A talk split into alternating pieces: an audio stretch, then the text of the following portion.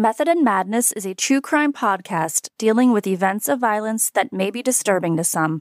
Listener discretion is advised. Airline safety has evolved in many ways over the years, and particularly since 9 11. Keeping the bad guy from taking control of an airplane has been paramount. But what if the bad guy is already inside the cockpit? This is Method and Madness, episode 21 11 Minutes, Germanwings Flight 9525. I'm your host, Don Gandhi. The body was dismembered. A ransom note was discovered. Hikers stumbled upon the nude body of a local. Police are looking into the brutal slaying of a young woman. There may be a clue in a released 911 call from. The victim said she was stalked for five years. Held captive inside a storage container. It was a twisted mix of obsession and revenge. No weapon has been located. Shot while asleep in their beds. Method and Madness. Airline crashes in general are rare, and when they do occur, data has shown that the cause is most likely to be weather related, pilot error, mechanical defects, or air traffic controller error.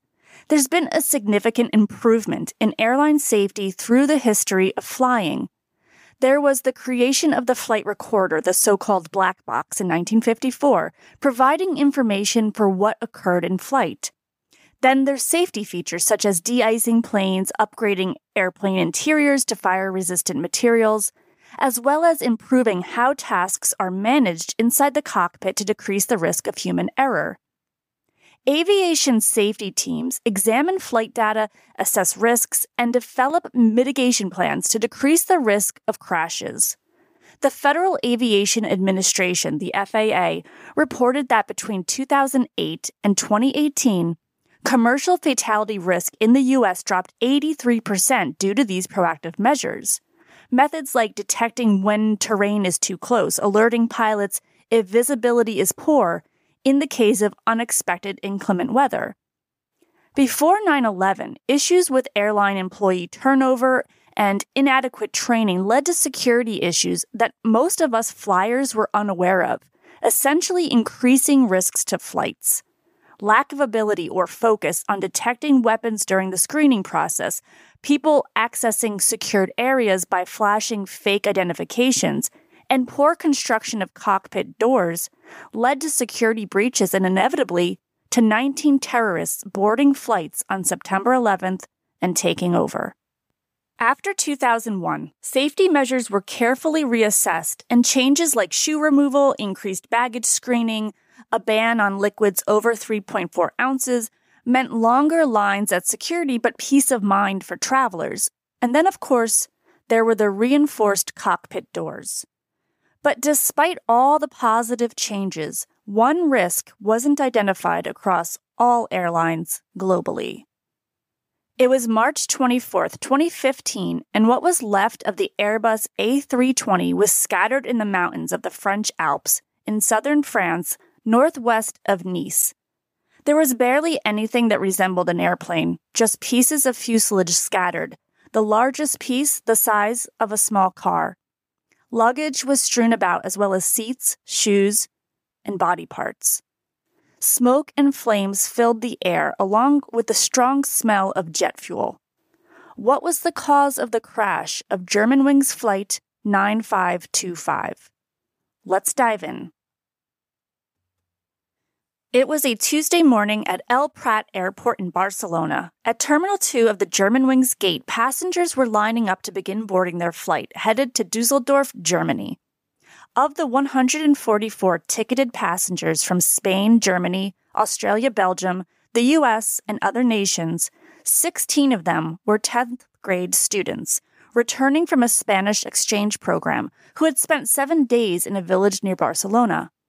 There was Paul Andrew Bramley, a 28 year old student returning from a vacation with friends, two Iranian reporters, opera singer Maria Radner, her husband, and their two year old son Felix, a newlywed couple who had just been married days earlier, and Maria Bandras from Manchester, traveling home for a funeral, her seven month old baby boy Julian in tow. The passengers filed into the jetway and one by one entered the plane, nodding politely and saying good morning to the waiting flight crew. Four crew members and two pilots were on duty that day. One of the first passengers to board was 50 year old Martin Matthews, who took his seat up front close to the cockpit. As the 16 students on board settled into their seats, they began texting their friends saying they were on their way and couldn't wait to get home. They had souvenirs for friends and family and were excited to share the details of a program for which they had been specially selected to participate in as exchange students. Flight 9525 was preparing for takeoff after sitting on the runway for a bit longer than scheduled, but inside the cockpit, the captain was telling his co pilot that he was confident they could make up the time. It was a clear day, weather was ideal for flying, and this flight was scheduled for just under two hours. The captain was 34 year old Patrick Sondenheimer, a German with more than 6,700 hours flying experience. His co pilot was 27 year old Andreas Lubitz, a German with over 900 hours flying, who had just started working for Germanwings the year prior. And what nobody on board realized was that the co pilot was keeping a secret. That at recent sessions with his psychiatrist, he had been diagnosed with psychosomatic and anxiety disorders, as well as possible psychosis in addition to depression. Nobody he worked with was aware that he had been referred to a psychiatric hospital for treatment, and that he was prescribed antidepressants and sleep aid medications, and that he was deemed not fit to fly that day. And although Germany's privacy laws allow for doctors to contact a patient's employer if they pose a danger to others, Lubitz's doctor did no such thing reportedly. And what 149 people aboard that flight also didn't know was that when Andreas Lubitz filled out his flight school required documents just a few years earlier, that he had lied about a history of mental illness and being diagnosed with any mental disorders. He had checked off no on that box. And even after coming clean about his lies, he was still given a clean bill of health for flight school, rather than being prosecuted for the felony of falsifying an FAA record, an offense that can land you in jail. So, the carry on luggage was stowed, the safety spiel had been conducted by the flight crew, and it was time for takeoff. At 9 a.m. UTC time, the flight took off 26 minutes later than scheduled. The following is the chain of events that took place inside the cockpit that morning, according to the released report by the Bureau of Inquiry and Analysis for Civil Aviation Safety, the BEA. The following is the information retrieved from the plane's black box. All times are in UTC time. At 9:12 a.m., the plane was climbing, and the buzzer sounded inside the cockpit indicating someone was requesting access. The door opened and closed, and a flight attendant was now inside the cockpit. The two pilots and the flight attendant spoke briefly about the flight they had all worked earlier that day on their way into Barcelona. Three minutes later, the cockpit door opened and closed as the flight attendant left the cockpit. Captain Sondenheimer and co pilot Lubitz then began discussions about their flight plan, deciding how they would manage the delay and making up for their late takeoff. The captain mentioned that once they reached cruising altitude, he would need to step out of the cockpit to use the restroom, to which Lubitz responded that he could go at any time. And it was sometime during these conversations that reportedly Lubitz went from courteous to responding in a curt manner. By 927, the plane had reached its desired altitude of 38,000 feet and the flight crew were in communication with the control center. The captain instructed the co-pilot to prepare the landing, to which he replied with quote, hopefully and we'll see. A few minutes later, Captain Sondenheimer read a clearance back to the control center. This was the last communication from the flight crew to the control center. And then the captain got up out of his seat and told his co pilot Lubitz that he was to take over and to continue the radio communications. Lubitz agreed, and the door opened and closed as Sondenheimer exited the cockpit, the door locking behind him as expected. It was now 9:30 a.m. and Lubitz was alone in the cockpit. See, at the time, there were no requirements around having two crew members in the cockpit at all times.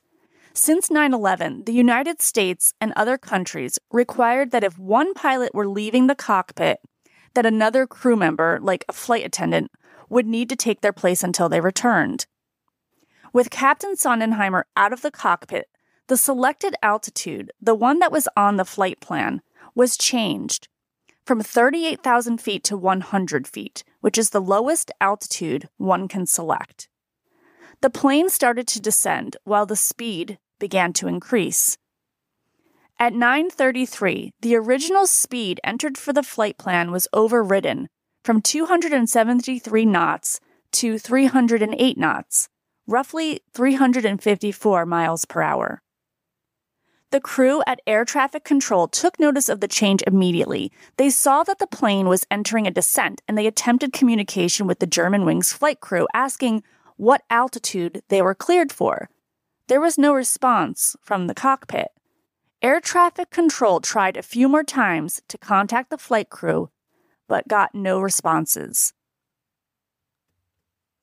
At 9:34 a.m., the selected speed was again increased, this time to 323 knots or 371 miles per hour. Moments later, the buzzer was heard on the flight deck indicating that someone outside of the cockpit was requesting entry. Captain Sondenheimer had returned to the cockpit door, where he entered the code on the keypad located on the wall in the passenger cabin. The code, when entered correctly, acts as a doorbell, alerting the crew inside the cockpit that someone is outside requesting to get in. The pilot or pilots can then look at their video monitors to see who is outside the cockpit. To grant access, the pilot would toggle a switch at their fingertips to unlock the door. You can also block access to the cockpit. Say if you see that a flight attendant has been taken hostage and is being forced to open the door. To block access to the cockpit, the pilot inside could also toggle the switch to a lock position, which keeps the cockpit door locked and makes the keypad in the passenger cabin unusable for five minutes. In an emergency, like a pilot becomes ill or somehow incapacitated, the crew in the passenger cabin can access the cockpit by entering the emergency code on the digital panel. But if the pilot or pilots do not respond to the emergency call within 15 seconds, the door automatically unlocks for 5 seconds, which will allow a crew member to access the cockpit, theoretically, to assist the incapacitated pilot. Additionally, cabin crew and flight crew can communicate through the locked cockpit door by using an intercom system. But on this morning, the captain wouldn't be able to get inside the cockpit. There's no way that he'd be able to get through the door. First of all, the door was manually set from inside of the cockpit to the overriding locked position, an option used by Lubitz that would override any keypad entry from outside the cockpit. Furthermore, there would be no way to break into the cockpit from the passenger cabin. Lubitz was utilizing a safety measure to keep terrorists out of the cockpit on his captain.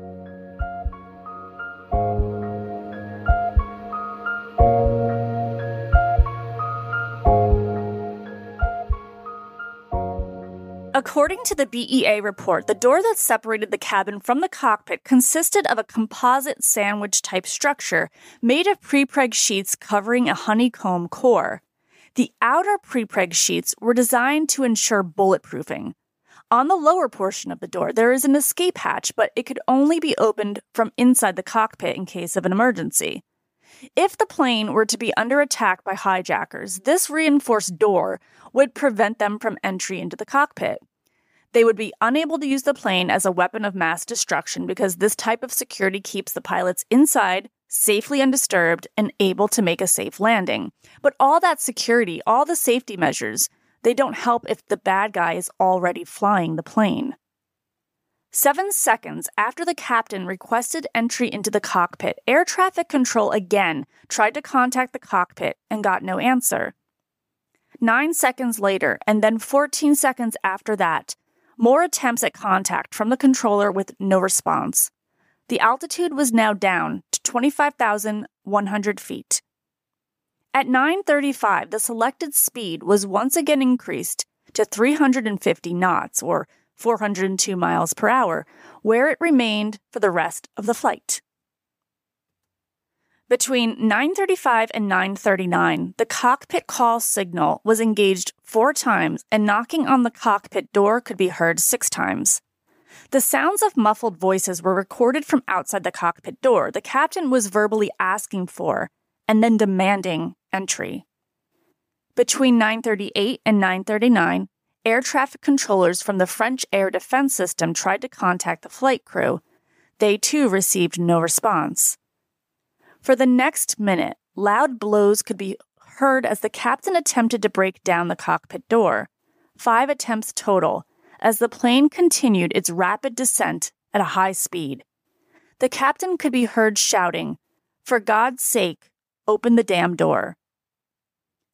At the same time, a flight crew from a nearby plane tried to contact the cockpit and they too got no response.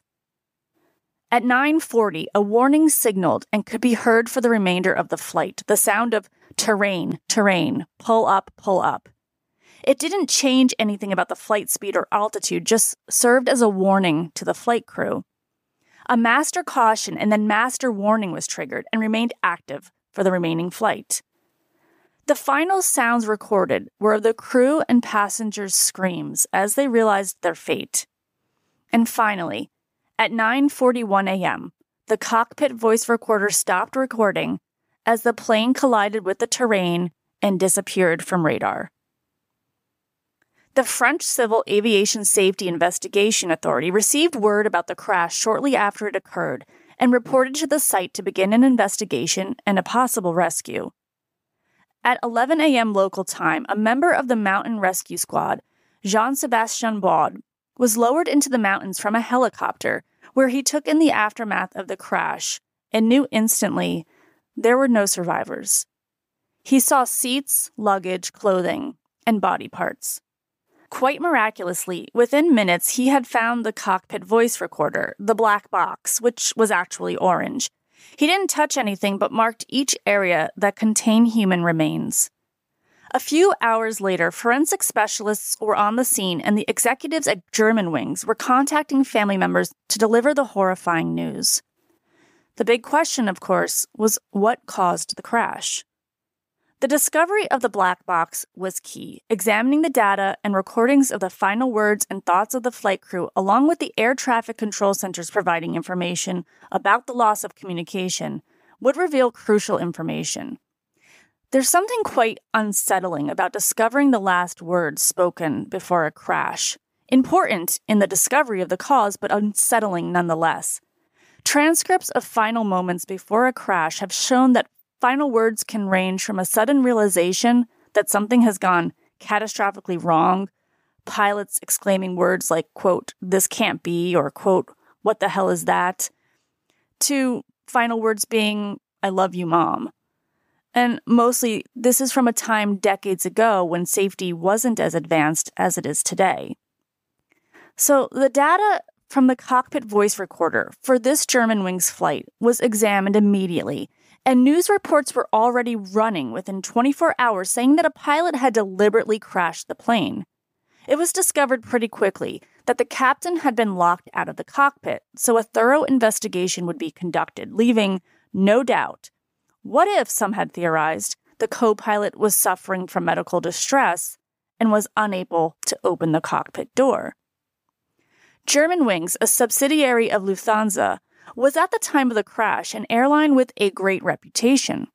Chief executive Carsten Spohr released a statement the day after the crash expressing sympathy for the victims and offering condolences to their families.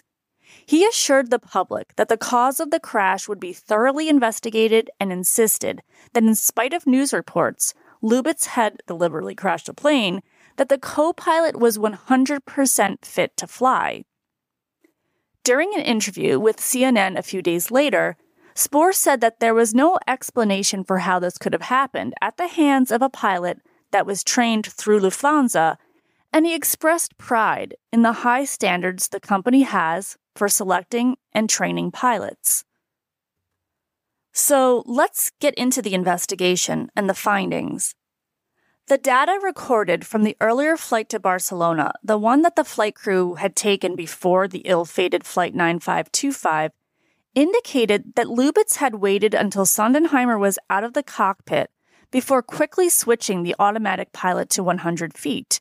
He switched it back in a move that investigators called a dress rehearsal for the actual event. On Flight 9525, Lubitz again waited for Captain Sondenheimer to get up to go to the bathroom. In fact, he reminded him several times to go. Once alone in the cockpit, Lubitz locked the cockpit door, a setting that would override any code entered from personnel outside of the cockpit. Imagine a hijacker outside the cockpit threatening a crew member to unlock the door. This type of setting inside the cockpit is designed to keep everyone out at all costs. Lubitz then changed the altitude and speed, and for all intents and purposes sat back and waited. Throughout the remainder of the flight, he made no noises, never spoke, but his calm breathing could be heard on the recorder, and there was no indication that he was suffering from any physical ailments. Any theories that perhaps Lubitz had suffered a heart attack or had fainted and couldn't open the door were ruled out based on the activities that took place inside the cockpit. When Captain Sondenheimer returned from the restroom, he was seen on closed circuit television attempting to enter his access code into the cockpit. He knocked on the door and called out, It's me. Lubitz would have been able to see the captain on a screen in the cockpit transmitting the images from the CCTV, but he didn't react. By the time the plane had dipped down to 25,000 feet, the captain began to yell, For the love of God, open the door. Passengers were seen on the video getting up and moving about the cabin, panicked.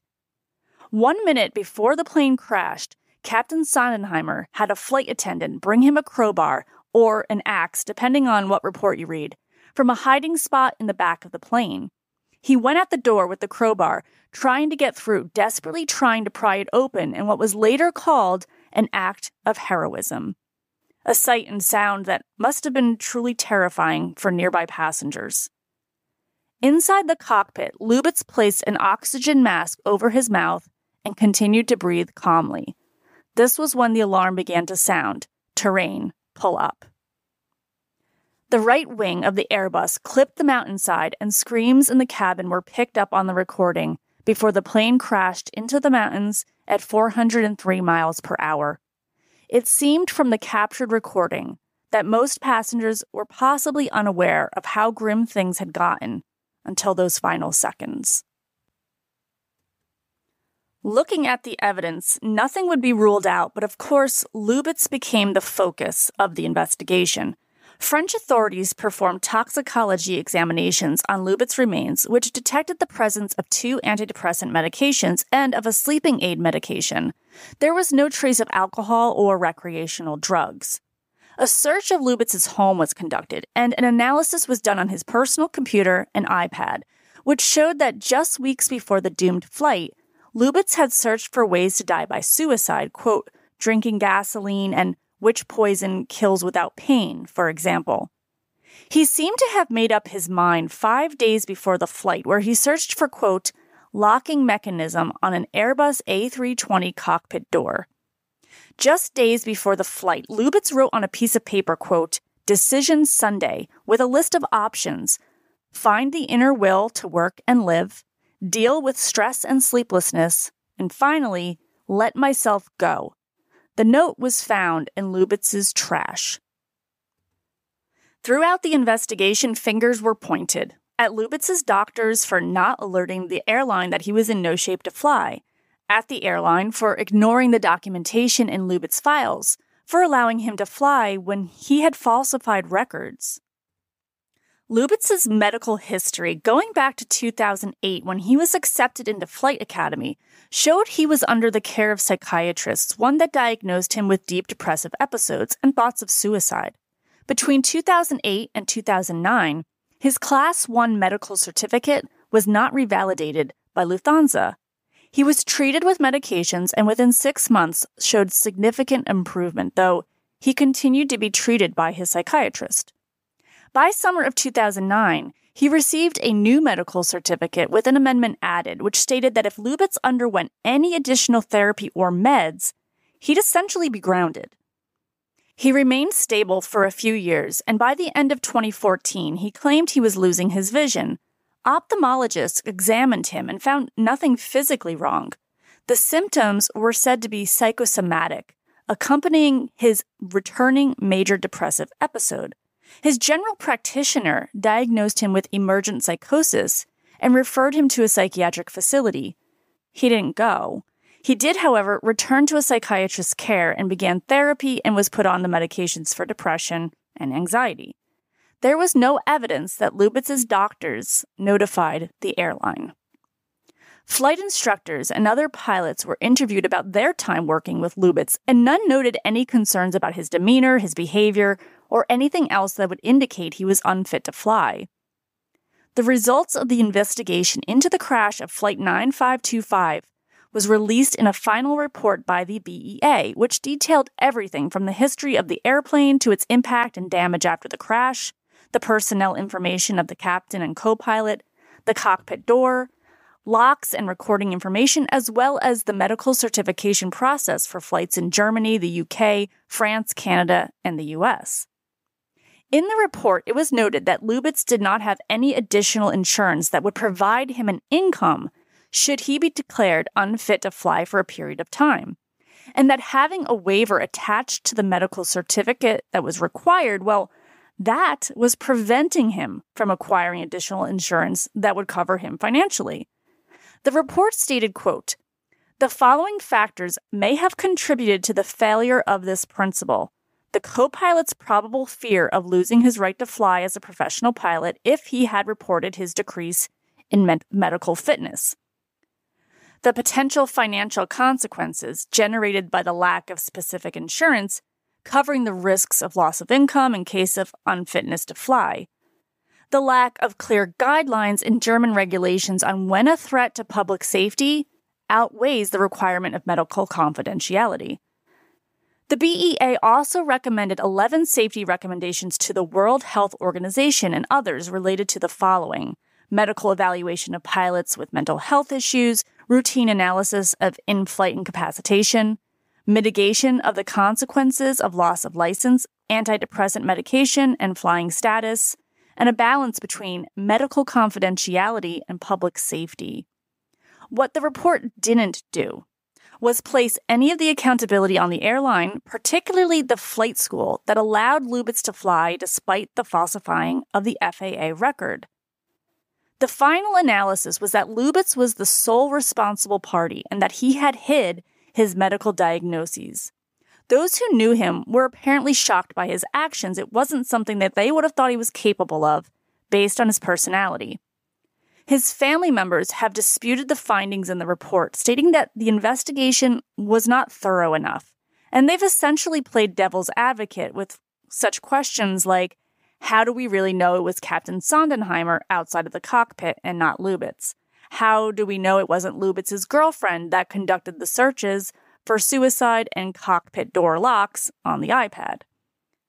In July 2021, an aeromedical tool was unveiled as part of the recommendations in the BEA report. Basically, the European Aviation Safety Agency has made it mandatory that medical certificates allow traceability in order to ensure that medical fitness can be detected and mitigate the risk of another suicide slash mass murder. A few months after the crash, there was a ceremony held at a village near the crash site where tons of human remains that couldn't be identified through DNA were buried. Some family members of the victims refused to attend the mass burial, with the father of victim Maria Radner saying, quote, There were 149 victims and one killer. They should not be mixed together. Lufthansa gave the families of each of the victims 25,000 euros, the equivalent of just under $30,000. Reportedly, the sum of money was 136th of CEO Carsten Spohr's annual salary of 2.74 million euros. The amount of money sparked outrage for the victims' families who decided to fight back. They obtained legal representation, and Lufthansa finally relented and provided each family an additional 10,000 euros. I'm certainly not alone in posing the following question. The question that anyone who had followed this case at the time asked Why commit mass murder when your desire is suicide? A lot of discussion has been had around mass shootings and suicide. The enraged individual that goes on a shooting spree and then turns the gun on themselves. What's difficult to wrap your head around in today's case that this was not an individual that unleashed a violent fury on his victims, taking out his aggressions, but quite literally sat back and waited for everyone to die a horrible death at his hands. Surely Andreas Lubitz could have found a way to die by suicide that didn't include murdering 149 people.